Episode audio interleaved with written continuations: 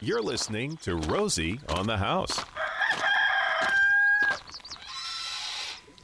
Come on around back, Arizona homeowners. Let's get ready to get our hands in the soil here in the outdoor living hour. We have Jay Harper. Wait, you're not Jay. Rick Cobert, Rick Cobert. You're the tree wizard. Mr. Harper took a little leave of absence, doing a little uh, family traveling and enjoying some uh, new grandbabies. So he, we've got Mr. Tree Wizard and Mr. Rick Cobert. Welcome back to the broadcast. Thank you for being here. We today are talking about uh, fertilizing citrus as it's Memorial Day weekend and one of our many traditions. So we thought, well, the tree wizard should know probably one or two things about citrus fertilizing that we can help share with Arizona homeowners. But before we get there, if you aren't in a market that carries our 7 o'clock hour, you've got to get to rosieonthehouse.com at 11 o'clock when this program's over and listen to the interview we had with the sales and marketing director for the company that's reopening Castle Hot Springs. Now, Castle Hot Springs is a very famous Arizona resort, and why that's in all comes into this outdoor living hour. As Rick was sitting here listening, you're like, hey, I know those palm trees back there at the resort, and you've got some. Nowhere else would you hear this on a That's Saturday right. morning about the history of palm trees at Castle Hot Springs and why it's so significant. Well, it's very interesting. Um, my professor when I went to Arizona State University was Dr. Vic Miller, and Dr. Miller wrote an article about Washingtonia palms. There are two varieties of fan palms: the skinny ones, which are called Mexican fan palms, Washingtonia robusta, and the fat trunk ones, which are called California fan palms, which are Washingtonia filifera. Anyway, you got it, yeah, right. right away. So, anyways, Dr. Dr. Miller's uh, found a citation. The original or earlier earliest sighting of palm trees back in the 1800s, late 1870s, uh, was a botanist, a famous botanist from uh, Germany named Hermann Wendland. And Hermann uh, talked about seeing palm trees within 38 miles of Prescott, Arizona. And many other botanists said, well, that's impossible. The California fan palm would not have been seen within 38 miles of Prescott, Arizona. But if you look at the grove that's in Castle Hot Springs, that's probably the palms that he saw in the 1870s, and it's one of the earliest citations of the California fan palms in the Southwest. Wow. And I had always heard the only native palms in Arizona were down in Yuma. Correct, and and it's the same botanist. You know, realize that in the in the 1800s, botanists traveled all over the world, and they would cite plants, and they would discover plants, and they would mark plants. So we didn't have television, we didn't have media, we didn't have the internet, and so these people would travel wagons, sailing ships, and they would go look at plants. And so, yes, there is an allusion to the Kofa mountain range Right. near, near Yuma, early botanist sightings, but Hermann Wendland's sighting was claiming to have seen the palms within 38 miles of uh, Wickenburg, which is fascinating. Now, is that to say they could they could be in- indigenous? Correct. And and the interesting thing about those types of plants and, and botany is the seeds could have been transported by Native Americans and or birds. So the palms may have been planted by birds, they may have been planted by Native Americans. When the Castle Hot Springs were developed, we knew that there were palm trees there. Some people thought they were planted, but many people said they were native before the the uh, resort was developed. And when you're talking about a bird carrying seeds, was that a, a- African swallow or Asian swallow? Uh, we could we could go with another we could go with another story there. There's actually another theory about creosote bushes maybe coming from South America to North America, uh, transported by a interpolar migrating plover bird. So, botanists uh, have lots of fun with plants. Yes.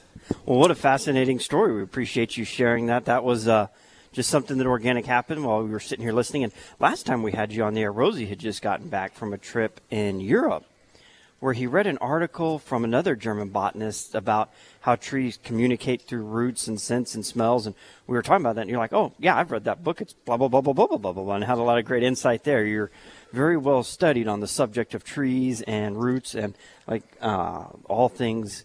What do you call it? Botan? Botany, horticulture, Botany, botany horticulture. Yeah. And a certified arborist. Certified arborist. Yes.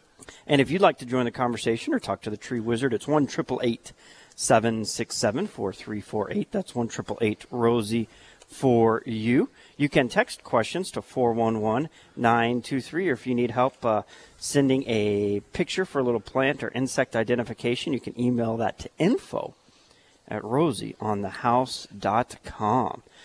Let's talk citrus. It is Memorial Day weekend, one of the three uh, Valentine's Day, Memorial Day, Labor Day are the three rule of thumb generally accepted. A lot of uh, I know John Eisenhower, a lot of arborists would rather see four times or a little bit more frequency and a little less. But for your average consumer, homeowner, uh, citrus tree in the yard, those three times a year work pretty good.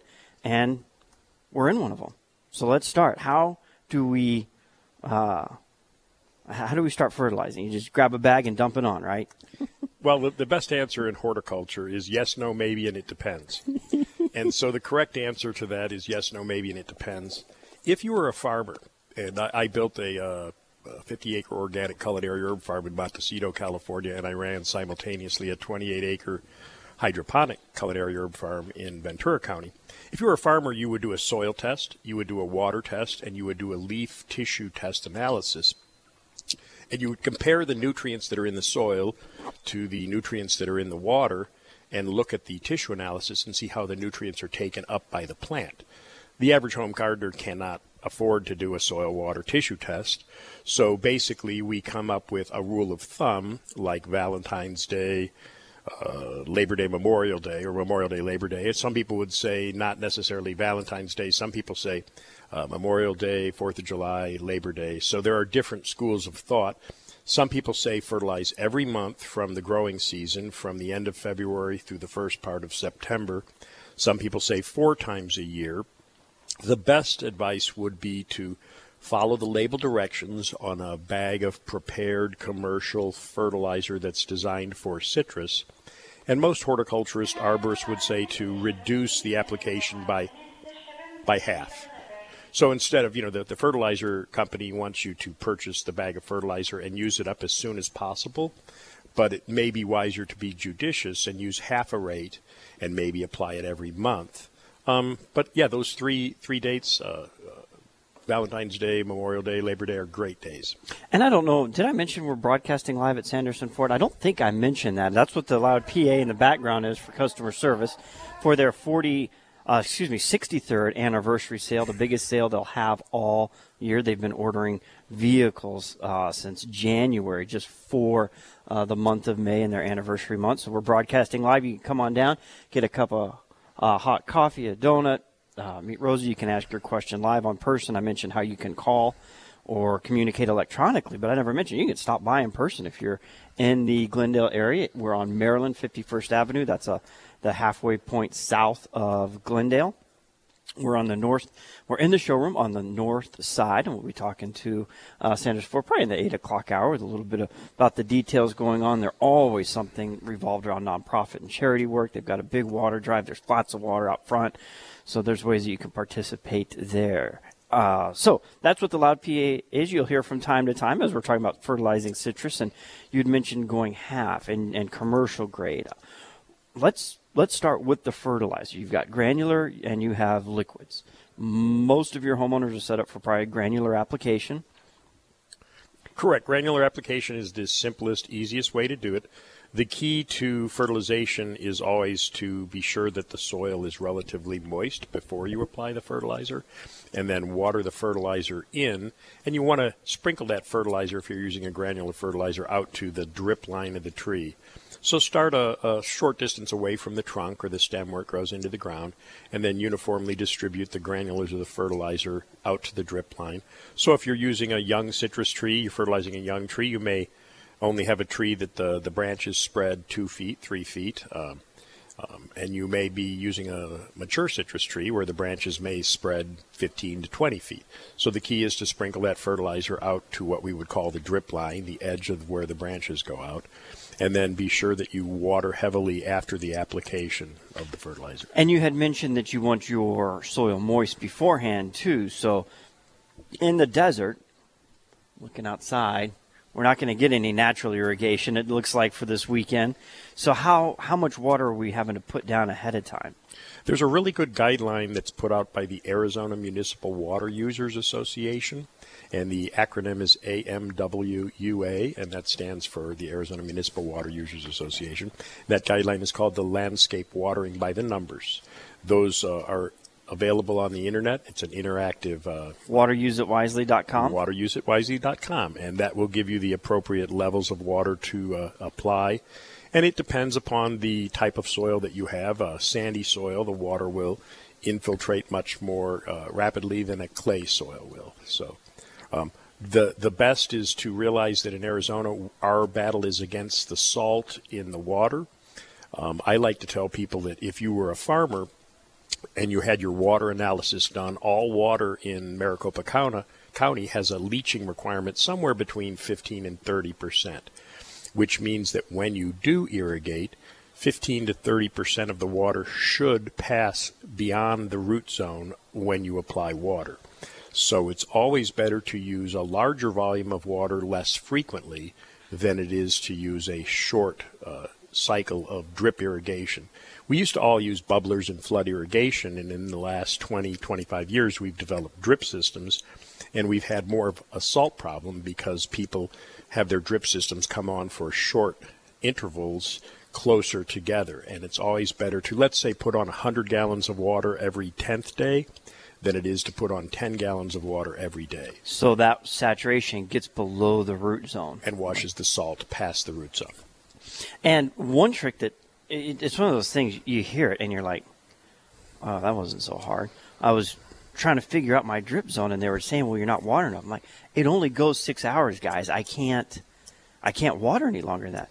And so we've got multiple times to start, right? I'm like, "Yeah." We'll start it again six hours later. Just set it up that at the end of that six hours, it just goes for another six hours, and there's four zones, so you could do a full 24 hours, and that would give you that 100 gallons. I thought, never thought of it that way.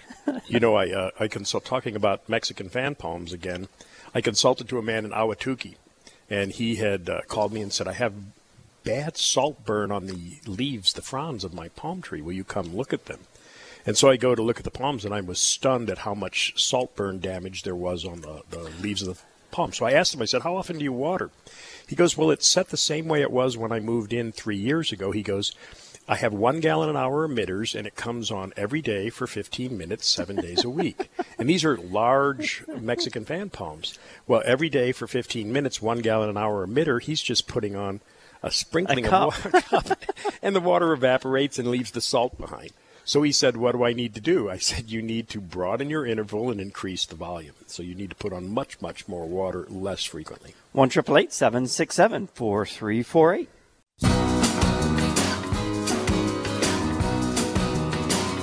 On a beautiful Arizona Saturday morning, thank you for joining us here at Rosie on the House.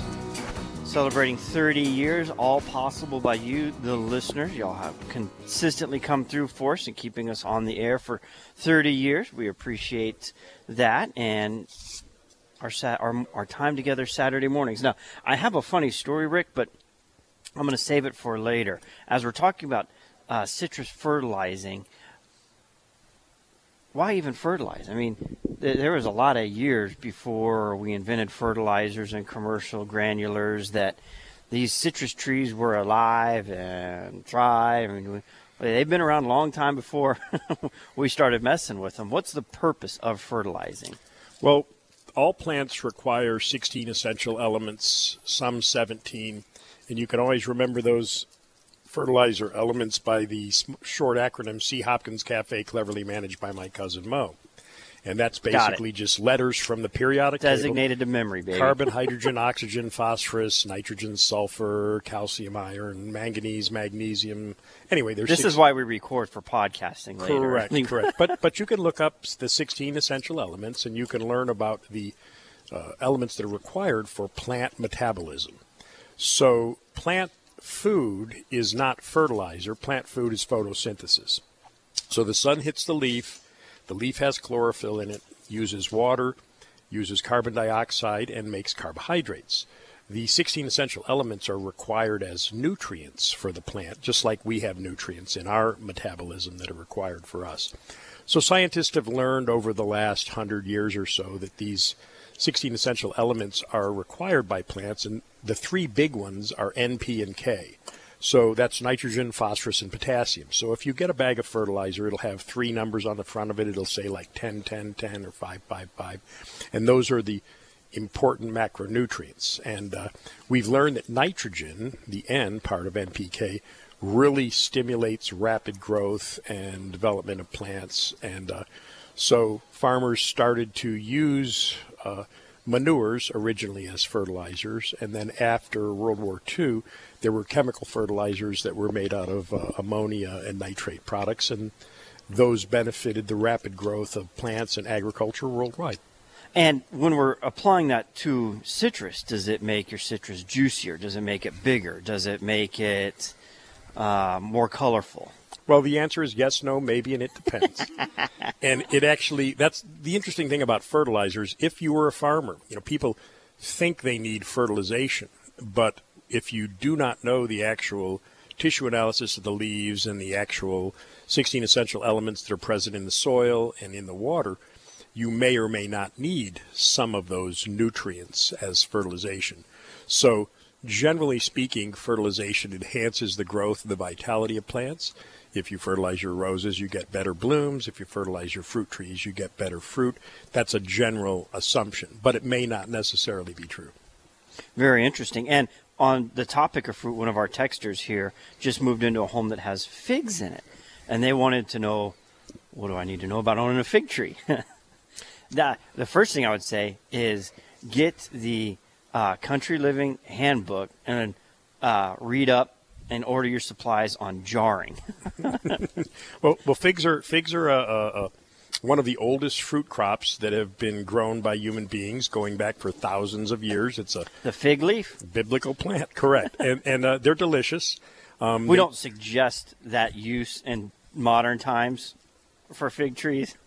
It would work though. it, it, would work. But yeah, figs are very well adapted to our climate. Uh, any Mediterranean climate or climate like the Middle East is very similar to the native habitat of the edible figs. Um, and there are many, many varieties of figs, and they bear generally two crops a year, and it, it's a wonderful fruit tree. And there again, they would benefit from healthy soil and general fertilization as well. Now, if I've got some leftover citrus fertilizer, I mean, is it that big a deal to put it on the figs, or because of the difference in the numbers, and this is a different type of uh, classification than citrus, you know, you can go in there and you've got nut f- tree fertilizer, you've got stone fruit fertilizer, you got citrus fertilizer. Is it a big difference, or can you cross pollinate those? Um, you can yes, use, no, maybe. Yes, and, and actually, the, the, best answer is yes, no, maybe, and it depends. Basically, if you are a farmer, uh, there is an optimal nutrient ratio of all of those 16 essential elements for every crop. And the general parameters are the same. So you need so many parts per million of many of the nutrients and so much of a percentage of many of the nutrients.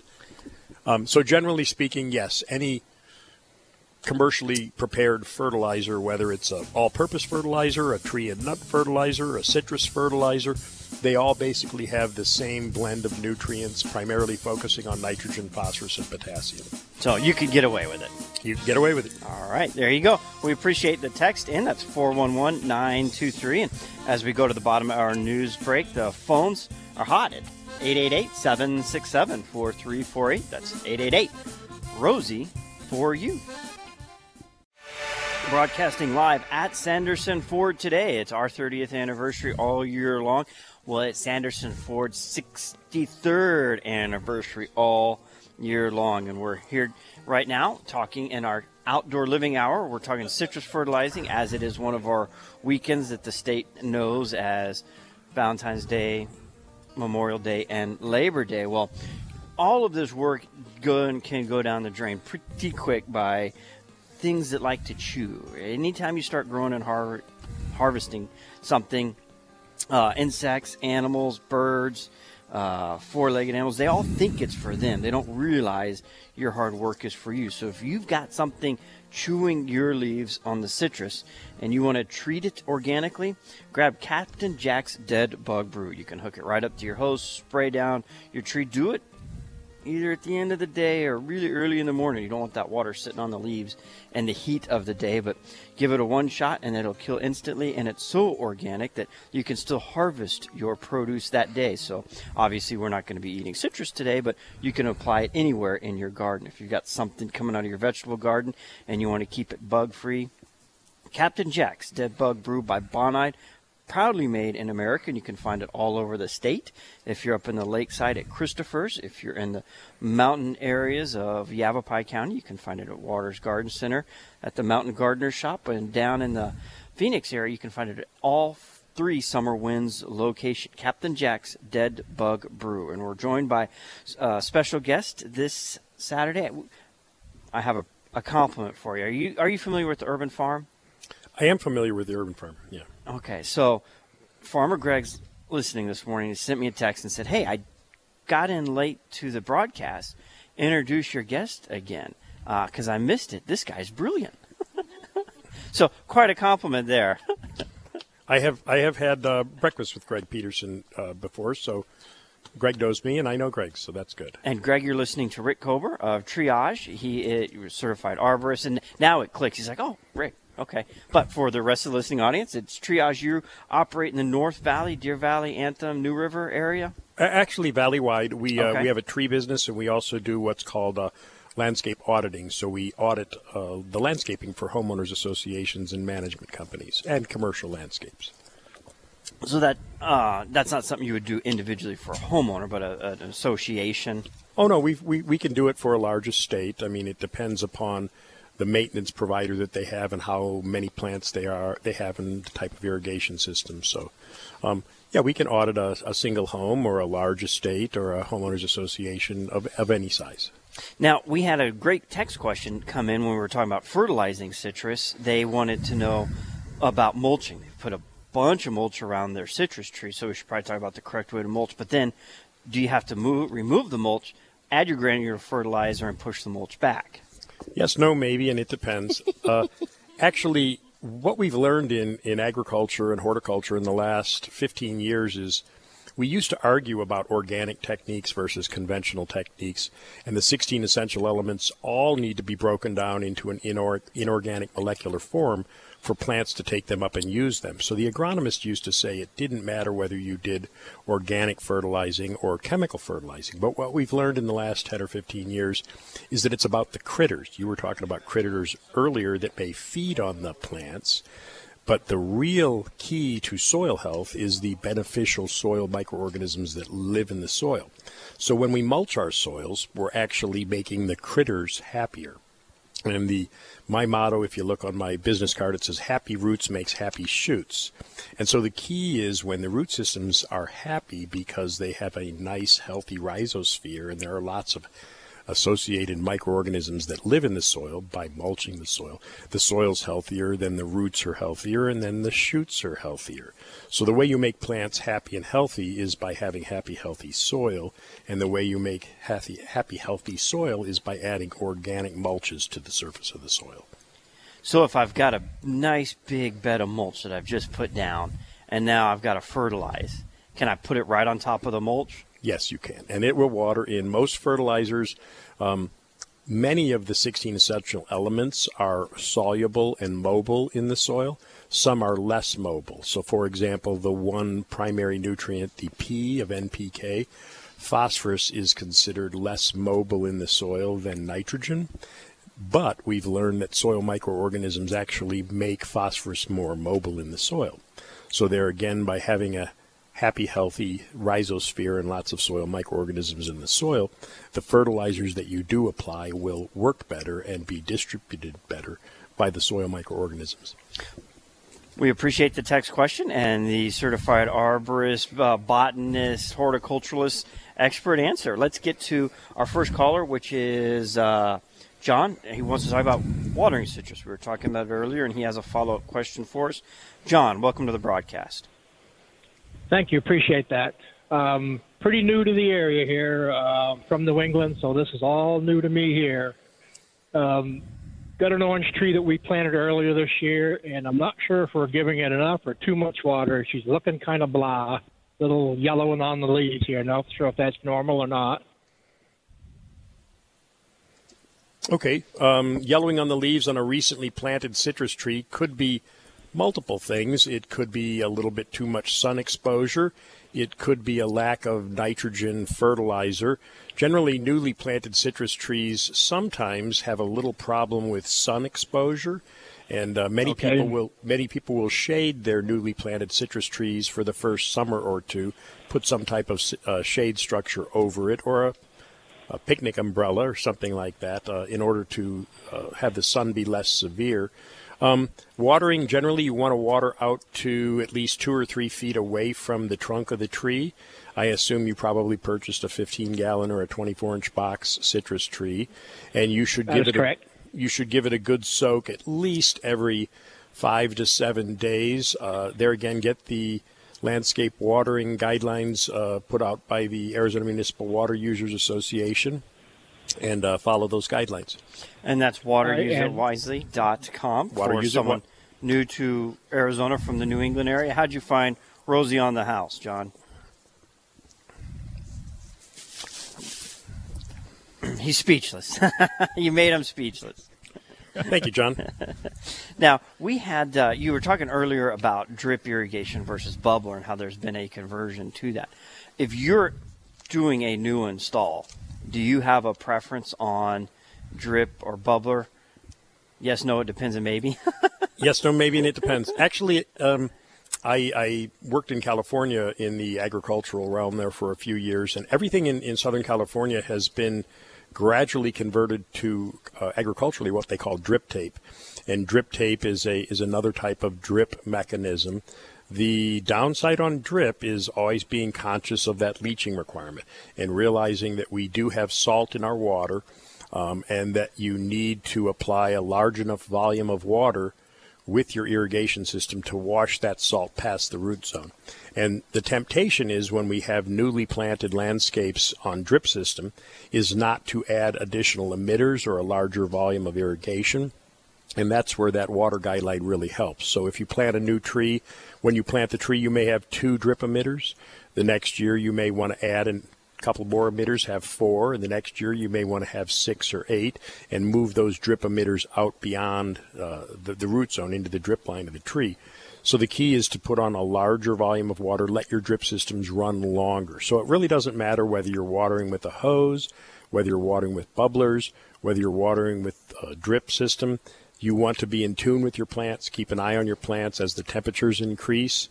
Add more water, a larger volume of water, and try to broaden the interval and increase the volume to where your plants are happy and they're they're not wilting. And a lot of this comes back to design and understanding what your system is. If you have, uh, let's say, three trees on it, and you're starting small, and you've got five gallon an hour, uh, two per each, so you add that up, that's 30 gallons an hour. Well, two or three years as you're adding that, well, a drip irrigation system generally has, I think it's like a 85 gallon an hour, an hour. Bleh, bleh, bleh. Well, in, in, in irrigation, you can go to any sprinkler supply store, and there are hydrological data that's relative. The, the, the flow rate is controlled by the size of the pipe. So, what uh, a two inch pipe is dramatically more inch than a one inch pipe, than a half inch pipe. And, and the drip line, it's critical that you put in a large enough pipe to accommodate the number of emitters. So it's it's wise to design your system accordingly. Get good advice either through an irrigation store or through the uh, the Water Use It Wi- Wisely guideline. And on those drip irrigations, it's obviously not a glued together, so it it has a lower psi than your regular plastic PVC. So you do hit a limit on your your build out. So if you've moved into a home like this gentleman uh, from New England to Arizona, in addition to working with the water, use it wisely, you've got to take that extra step to go back and understand what system you have that's putting water on and its capabilities. Yeah, one of the things we do when we do landscape audits for a large HOA or commercial property is we analyze the type of nozzles that are used. And oftentimes we find that uh, over 5 or 10 or 15 or 20 year period, the nozzles may be not compatible with each other.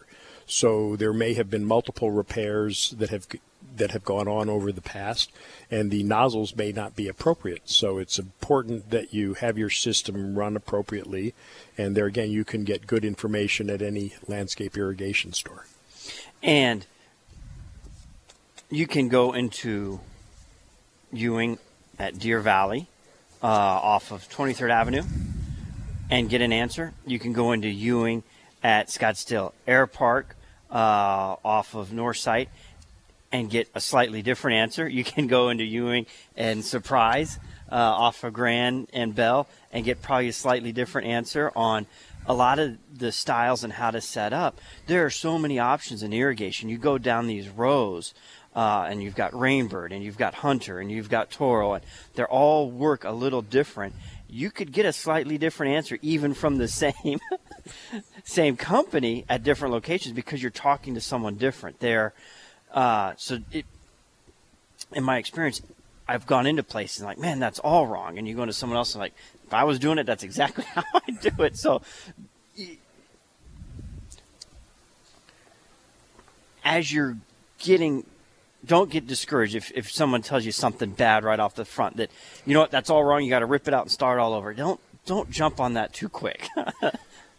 Learn learn and, and practice and grow and as you garden um, the, the, the more experience you have the better comfort your your comfort zone will be uh, and you'll feel confident that you're doing the right thing. And there's certainly nothing wrong with getting out there getting the hose hooked up to the hose bib and giving the plants extra water with the hose that's the way I do it, actually. I like to go out in the yard and hook the hose up and water with the hose. It's amazing to me in the, I don't know, eight, nine, ten years I've been uh, really learning from the Arizona Nursery Association, the Arizona Community Tree Council, the Arizona Farm Bureau, how many arborists, master gardeners, horticulturalists, you know, people that their entire life revolves around this. When you ask them, say exactly that. Well, I just get a wand on the end of the hose and go out there and do it because I know what's going on. I know how long. I know it's getting done right. I'm not taking a, a, a timer for granted. I'm not taking the nozzle for granted. I'm not taking anything. I just go out there and water it by hand. when I graduated with my degree in horticulture uh, almost 40 years ago, I, I learned very quickly. I ran a large commercial wholesale nursery, and I learned very quickly that plants don't lie. People can lie, and they can tell you all sorts of stories about the plants. But if you are in tune with your plants and you spend a lot of time with your plants, they will let you know if they're happy and vibrant and have a, a sense of vitality and their leaves are standing up and they're just full of water. And they'll also let you know if they're yellow and wilty and have salt burn edges. So plants can't lie. They're either happy or they're not. Rosie on the house, 1 767 4348.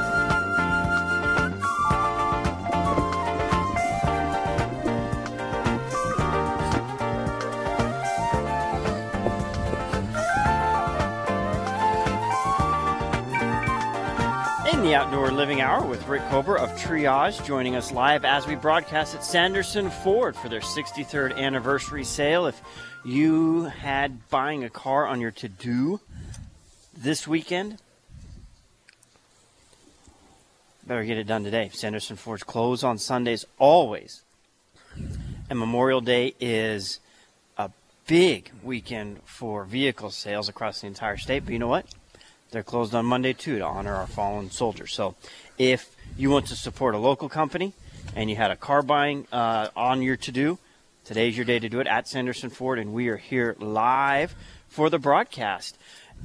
Mr. Cobra, this is probably the most technical question, and I hate to ask it on air, but I think with everything I've heard, you, I'm not going to stump you on this one. You're, you're going to be able to handle and roll with it. Okay, okay. A texter heard our last segment, and we were talking about the best watering system, and you said by hand. Well, they want to know what to adapt to the end of the hose Okay, frequently control your water flow? frequently I use my finger, and occasionally I use my thumb. And- It gets sore after a little yeah, while. so you, gotta- have to switch and rotate left from hand or right hand. Yeah, I usually use the right hand. Okay. And then I switch from finger to thumb. Um, but I do actually have some uh, breaker nozzles that occasionally I'll put on the hose. But then my finger and my thumb miss the actual touching and sensation of the water. And so then I'll take the Take breaker nozzle off and I'll, I'll go back to using the finger and the thumb. Now, do you ever kink the hose to restrict the flow? Yes. And, and and so then you're working out your gripping motion on your hand. Correct. Okay. Correct. Yes. And occasionally I'll turn the little dial where the hose bib is and I'll adjust it either up or, or down. Beautiful. That's the way I like it. I think it's therapeutic, actually. I, I like to water for long times. Um, hey, uh, I just was curious. When you look in your yard, and we're coming up on this really hot summer, what? How do you detect when something's going wrong? What is the first thing you would look at? Do you have like a? How do you keep? How you talk about being in tune with your yard? How do you do that? Well, the easiest, and it's interesting as a consulting arborist horticulturist, the first thing that I look on a plant when I'm diagnosing a problem is the tip growth and actual. Uh, the, the- in botany, it's called the apical meristem. So the, the cells that divide and that grow the shoots longer is the tip of the leaves or the tip of the branch or the tip of the grass, and that is the first part to wilt. And so visually, particularly with fast growing plants, you can discern right away when the plant is under drought stress or heat stress when the tips begin to wilt. So that's the first thing that I look at, regardless of the species of plants. It's more visually uh, easy to see on fast growing plants than it is on slow growing plants. So, for example, a barrel cactus, even though it does have an apical meristem and it has a tip where it grows from, it's just a big round looking blob of green with spines on it. So, you generally cannot see the wilt on a cactus like you can on a leafy plant. Sounds to me like you need to get out there and look. Get out there and look. Our texture has a sense of humor. They said 10 hours with your thumb on the hose. Ouch. it goes back to um, water flow because if uh, uh, what you're getting out of the end of the hose is a whole lot different volume wise than what you're getting on 10 hours on your drip. You know, you can get that same amount from a hose and you know, less than an hour, uh, 20, 30 minutes versus what's slowly going out at one gallon per hour, five gallons per hour. So the best way to do that is get a five gallon bucket, turn your hose on full blast, and get a timer. How fast does five gallons fill up in this bucket? All right, it took, let's say, 30 seconds. And this tree needs 60 gallons. So do the math backwards 10 gallons a minute. We've got to do this for six minutes. So it's, it, it's, it's math, but it's simple. Yeah, and, and, and hydrologically, one of the interesting things that people make a mistake on is the difference between pressure and flow rate. So, oftentimes at a nursery or in an area where there's a turf system with multiple heads of turf, people will say, Well, I have no pressure. And if there's too many hoses running in a nursery at one time, the water will begin to come out at a slower rate. And people will come up to the nursery manager and say, My hose doesn't have any pressure. And what they really mean is their hose doesn't have any flow rate. So the flow rate, again, is controlled by the size of the pipe. And when you have too many sprinklers running at once or too many hoses running at once, it'll affect your flow rate. The pressure is controlled by the pumping station or the pressure that's given by the city. So pressure is generally constant through a system. There is a slight reduction in pressure due to friction loss and how long the pipes may run, but the flow rate is the first thing that drops off. Well, Rick, we appreciate your time here in the Outdoor Living Hour and coming down from Anthem to Glendale to join us for the live broadcast. I know that uh, you've got your own audit you had to do this weekend. We appreciate you interrupting. If somebody wanted to get a hold of you directly, what would be the best way for them to contact you? They can contact us at treeageusa.com, so they can just look up our website. And tree, T R E E A G E, treeageusa.com. That's us. Mr. Colbert, thanks for your time. Glad to be here. Thank you.